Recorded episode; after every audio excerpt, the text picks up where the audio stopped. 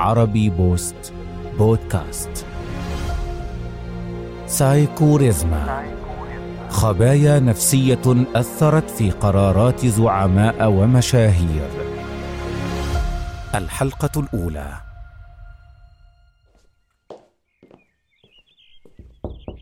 تعال يا أحمد. اتفضل. حمد لله على سلامة سيادتك. أحسن دلوقتي؟ هما دلوقتي دكاترة زمايلك. صاوي ومنصور فايز وغيرهم بيقولوا راحة تامة وطلبوا مني يركبوا أسانسير. قلت لهم ركبوه لكن الموضوع كله نوبة قلبية بسيطة. الحمد لله. يبقى راحة تامة فعلا. إلا القلب يا ريس. أنا بنفذ أي علاج تطلبوه إلا إني أستريح وأقلل من الشغل. لما الدكاترة السوفيت قالوا بطل سجاير بطلت فورا. آخر سيجارة طفتها في موسكو يوليو 68 عظيم بقالنا سنة. سنة وشهرين. لكن أقلل شغل ما أقدرش. أنا ما بلاقيش راحتي غير في الشغل. حتى لما بطلع مع الجماعة والأولاد اسكندرية في أجازاتهم بقضي الوقت كله شغل. لو سألت المدام هتقولك ما شفتوش أبدا بيستريح. كل وقته اجتماعات وشغل يقرأ أو يكتب أو يتكلم في التليفون. الوقت اللي ما بشتغلش فيه هو ساعات نومي بس. حتى لو في زيارات خارج مصر لازم أتابع كل حاجة بالتليفون وجرايد أخبار كل يوم عربي وأجنبي. ما ينفعش تفوتني حاجة. بس أكيد الوتيرة دي قلت حاليا. حاليا بتابع كل حاجة مع القوات المسلحة والوزراء وغيرهم وعلى الجبهة. أي وقت التليفون بيرن ليل أو نهار والقيادات بيتابعوا معايا الأوامر والتوجيهات. بتابع ترتيبات كل عملية وبستنى أعرف النتيجة. من أيام ضابط طيار أثناء العملية قفز من طيارته فضلت متابع أخباره لحظة بلحظة لغاية ما لقوه. كل ده وحضرتك في ظرف صحي حرج؟ إرهاق كتير ده يا ريس. طول عمري بعمل كده. لازم. الموضوع كأنه إدمان. فعلا ده إدمان للعمل. بس ده خطير في وضع سيادتك. وغريب. غريب إزاي؟ إدمان العمل بيكون عند الشخص اللي عاوز يحس بلذة السيطرة والتحكم وبالنسبة لزعيم ورئيس زي سيادتك فالحاجات دي متحققة بالفعل من غير ما تحتاج لإدمان أي عمل. فبما إني مش محتاجه بعمله ليه؟ بالظبط. ومع مستويات الإرهاق اللي سيادتك وصلت لها مهم جدا سيادتك تفهم ليه بقيت كده. أمم إيه يا أحمد؟ جمال عبد الناصر بقى بيشنت عندك؟ يا ريس لا العفو. جزء كبير من جوهر شغلنا في الصحة النفسية إننا بنشوف النماذج القوية زي سيادتك. إزاي بيتعاملوا مع حياتهم ومع المواقف الصعبة؟ ونقتبس منكم تقنيات نعلمها للناس اللي مش قادرة تعمل ده ال- البيشنت. أنا عارف نفسي كويس وطول عمري راحتي في الشغل الكتير. أكيد. بس لو قدام سيادتك احتمال بسيط جدا إن مكان ما تحت إدارتك شغال بطريقة ما تعرفهاش وفي نفس الوقت يؤثر عليك بشكل مباشر هل تتجاهل الوضع زي ده؟ ده ممكن يحاول هو يسيطر عليا بدون ما أنتبه وممكن يكون سبب في انهيار منظومة الإدارة كلها لو ما لحقناهوش وسيطرنا عليه الأول مم. ده معناه إن جزء مني ممكن يشكل خطر على حياتي وتجاهله ممكن لا سمح الله يفاجئنا بخطر أكبر في لحظة غير متوقعة. انت غوطت معايا كده يا أحمد. هيكل نفسه ما وصلش معايا للمستوى ده. آه. طالما في خطورة سمعني هنعمل إيه؟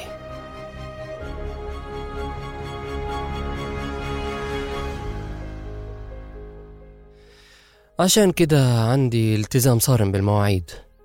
التوقيت دايما مهم. وأحيانا مصيري. ليلة 23 يوليو بسبب قرار مرتبط بالوقت. فرق ساعة واحدة بس. اتغيرت حياتنا وحياة الأمة العربية كلها. عشان كده لا أقبل أي تهاون في الالتزام بالمواعيد. والمهام اللي بقوم بيها دايما شاقة ومستهلة أنا بحب أعمل كل حاجة بنفسي عشان أطمن إنها تتم على الوجه الأمثل. نشأت كده وعودت نفسي على كده. لو كلفت بيها غيري ممكن تحتاج اتنين أو تلاتة يعملوها. أعملها أنا بنفسي كل ما أمكن وده بياخد وقت أكبر لكن مع الوقت زودت قدرتي على تقليل هذا الوقت. إيه الإحساس اللي سيادتك بتلاقيه كل مرة بتعمل كده؟ ببقى مرتاح مطمن إني قادر أسيطر على الوقت طالما أنا اللي بتعامل مع الحاجة بشكل مباشر. الظروف فرضت علينا ده وأنا اخترت الطريقة اللي أحقق بيها نتيجة. والمواقف اللي بيكون فيها أطراف كتير أو حضرتك مش متواجد فيها؟ أنت عارف أنا قعدت كام سنة قبل الثورة. أختار أصدقائي وزمايلي وتلاميذي اللي هعمل بيهم ثورة. كل واحد منهم قضيت معاه وقت قد إيه؟ لوحده أو مع آخرين. عشرات ومئات الساعات على مدار السنوات دي كلها ببنيهم فيها. كل ده عشان المواقف اللي بتسأل عنها دي لما تحصل.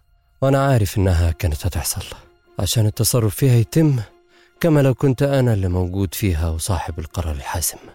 ومتابعات سيادتك بالتليفون للقيادات في الجبهة والوزارات على مدار اليوم مش ممكن يفوتك حاجة؟ القيادات الصغيرة على الجبهات وفي المؤسسات التانية فيهم وجوه جديدة. مش كلهم تربية إيدي وده بيكون أدعى للمتابعة المباشرة بالتليفون. كل تليفون لازم أأكد شوف هتوصل لإيه وبلغني بالنتائج. أو كلم فلان وقول لي اتفقتوا على إيه. التليفون ده غرفة عمليات لوحده.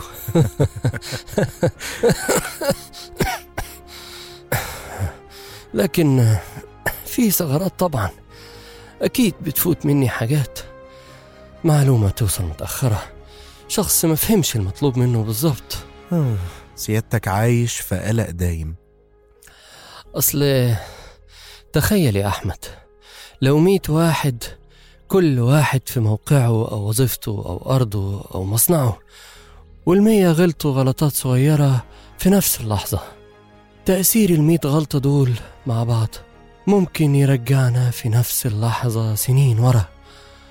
المهمة التاريخية اللي إحنا مكلفين بيها لا تحتمل أي من هذا. سيادتك شايف معايا إن في خوف من الفقد فقد المكتسبات دي. وشعور مستمر بالقلق وعدم الأمان من الأخطاء الصغيرة. بالتالي سيادتك حريص دايما على التحكم في الوقت واختيار الأشخاص من أجل السيطرة على المواقف دي. ضمانات للقوة. بالظبط عشان أعرف أقوم بدوري وواجبي الكلمات اللي سيادتك اخترتها دلوقتي ليها دلالات. بتشاور على حاجات تانية كتير.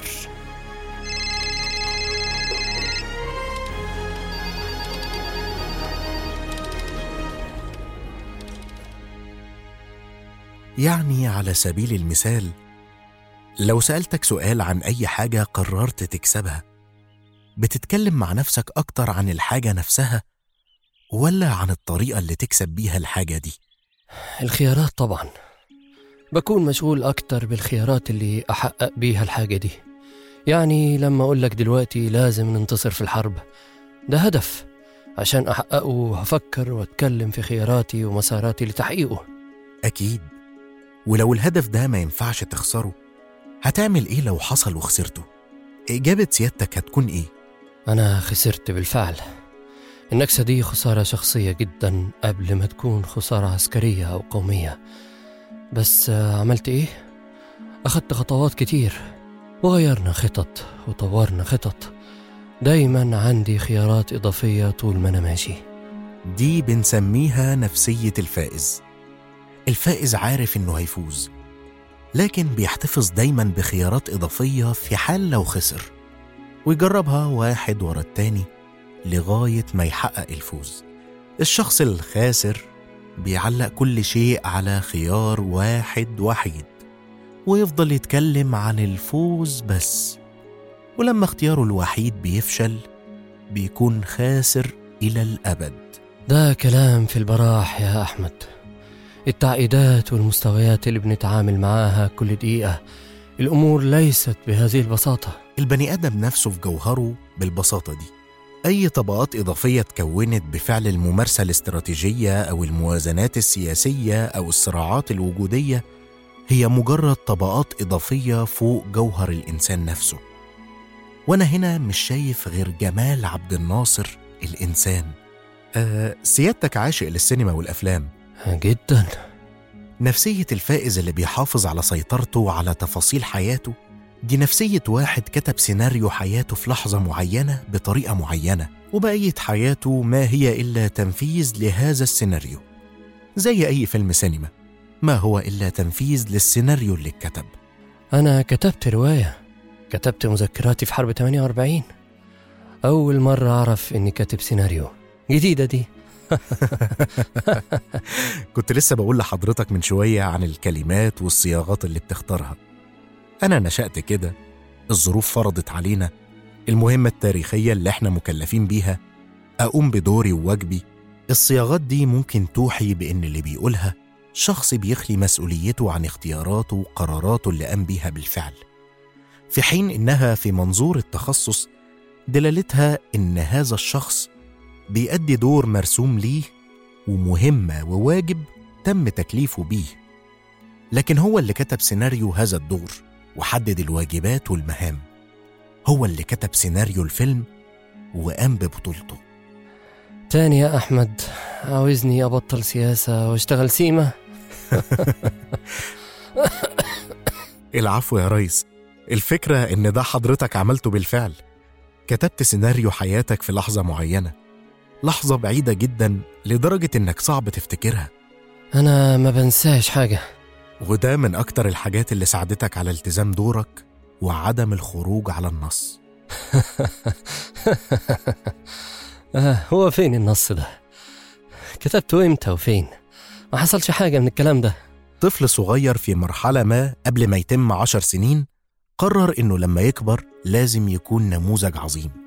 وتخيل مسارات يقدر يحقق من خلالها ده وكل ما كان بيكبر كان بيحافظ على الالتزام بمسارات تحقق هدفه.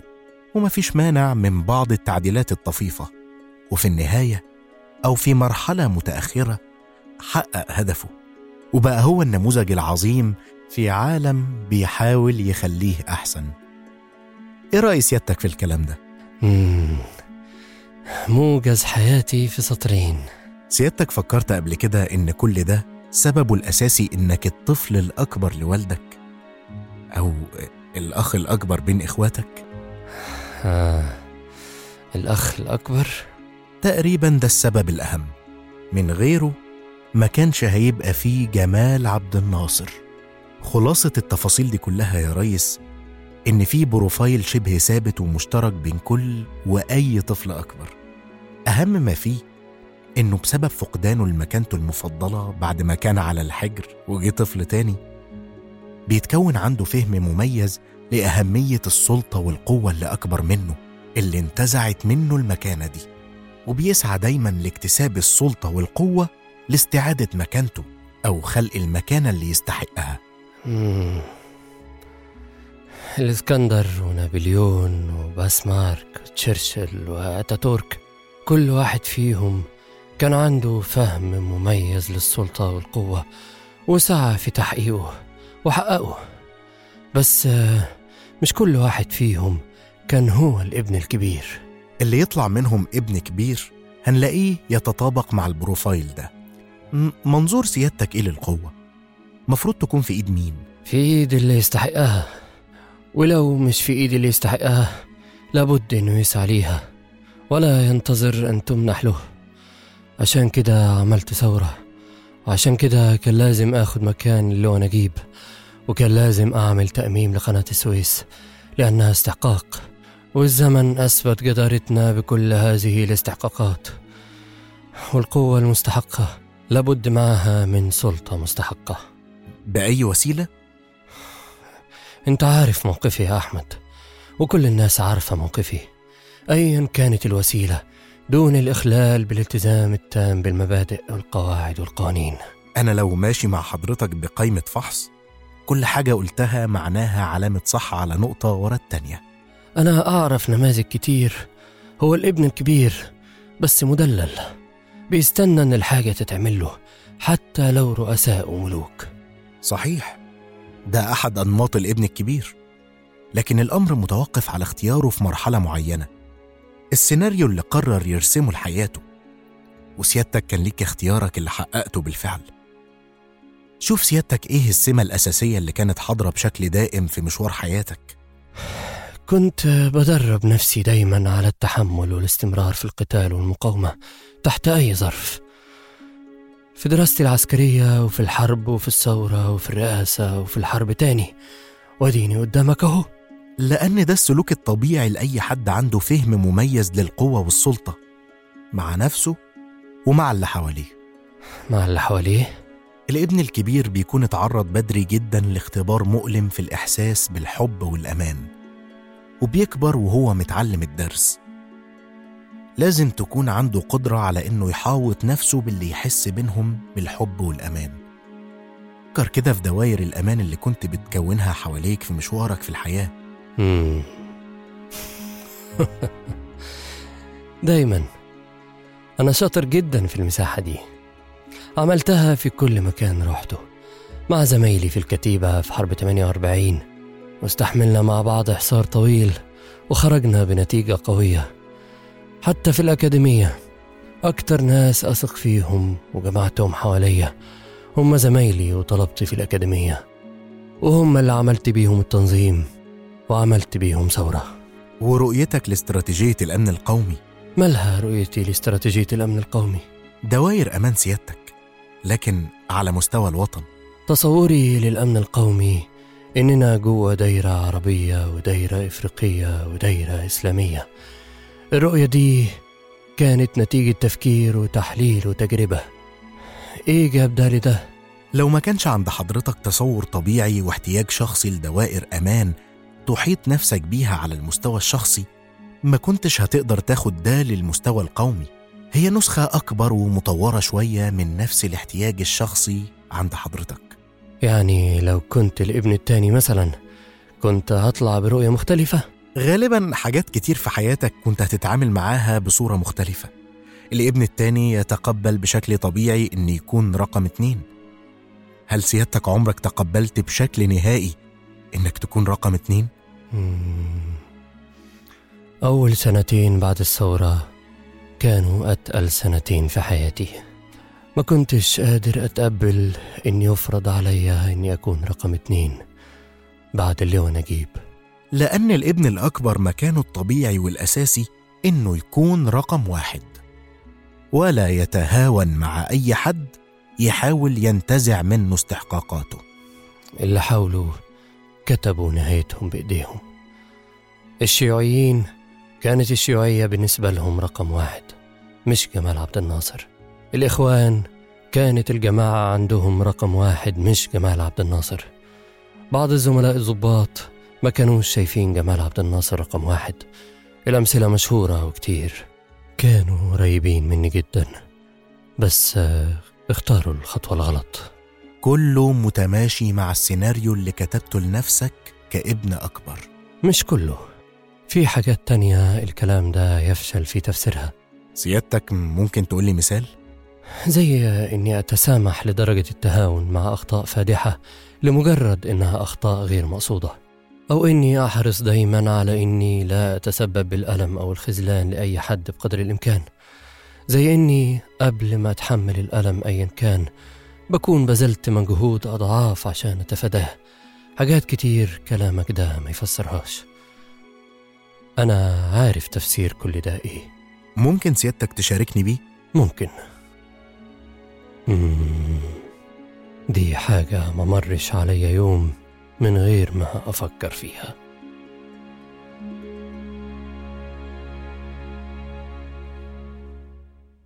وكنت بحبها بجنون. أنا وإخواتي كنا متعلقين بيها جدا. فتخيل طفل عنده 8 سنين وقبل ميعاد أجازتي الدراسية بأسبوعين تنقطع الجوابات. نزلت الأجازة ما لقيتهاش. ماما فين؟ كله بيخبي ومش عاوز يتكلم. كانت اتوفت من أسبوعين. اتوفت ومحدش بلغني الخبر. والدي كان قرر ما يبعتليش جواب يعرفني إن والدتي ماتت. عمري ما قدرت أسامحه إنه خبى عليا حاجة زي كده. ومفيش يوم بيمر عليا من غير ما أفكر في والدتي. بتفكر فيها إزاي؟ قصة جميلة مقصوص آخرها. ملهاش ختام إلى الأبد. عشان كده مش قادر أنساها ولا قادر أغفر لوالدي. أنا مكمل حياتي من اللحظة دي شايل جوايا إحساس كبير بالخذلان. موقف مؤلم جدا. ده موقف اتخذلت فيه لأني ما كانش ليا سيطرة عليه. عدم سيطرتي على أي موقف معناها إني معرض من جديد للخذلان. عشان كده فضل معيار أساسي معايا. أسيطر على وقتي. أسيطر على المواقف اللي ليها علاقة بيا واللي عشان أسيطر عليها لازم أكون مسيطر على الأشخاص اللي فيها أو على الأقل ضامن ولائهم. ده تفسير قوي فعلا. اللي فقدته أنا ابن كبير. ما كانش مكانتي عند أمي وأبويا. اللي فقدته هو أمي نفسها.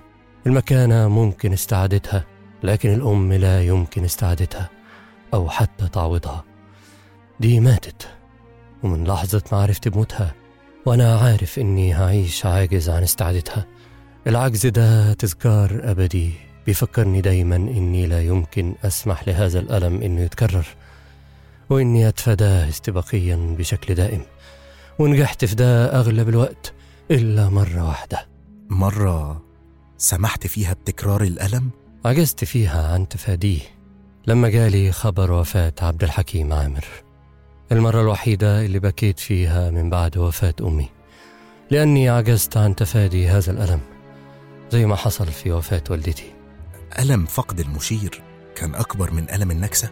ألم نكسة 67 كان ألم شديد طبعا. كان انكسار شخصي ليا. وحاولت أتفاداه بخطوة إعلان التنحي. أنا فضلت يومين في نفس الأوضة دي مش عاوز أشوف حد ولا أكلم حد. وناس تيجي وناس تتصل وناس بالآلاف قدام البيت بتهتف.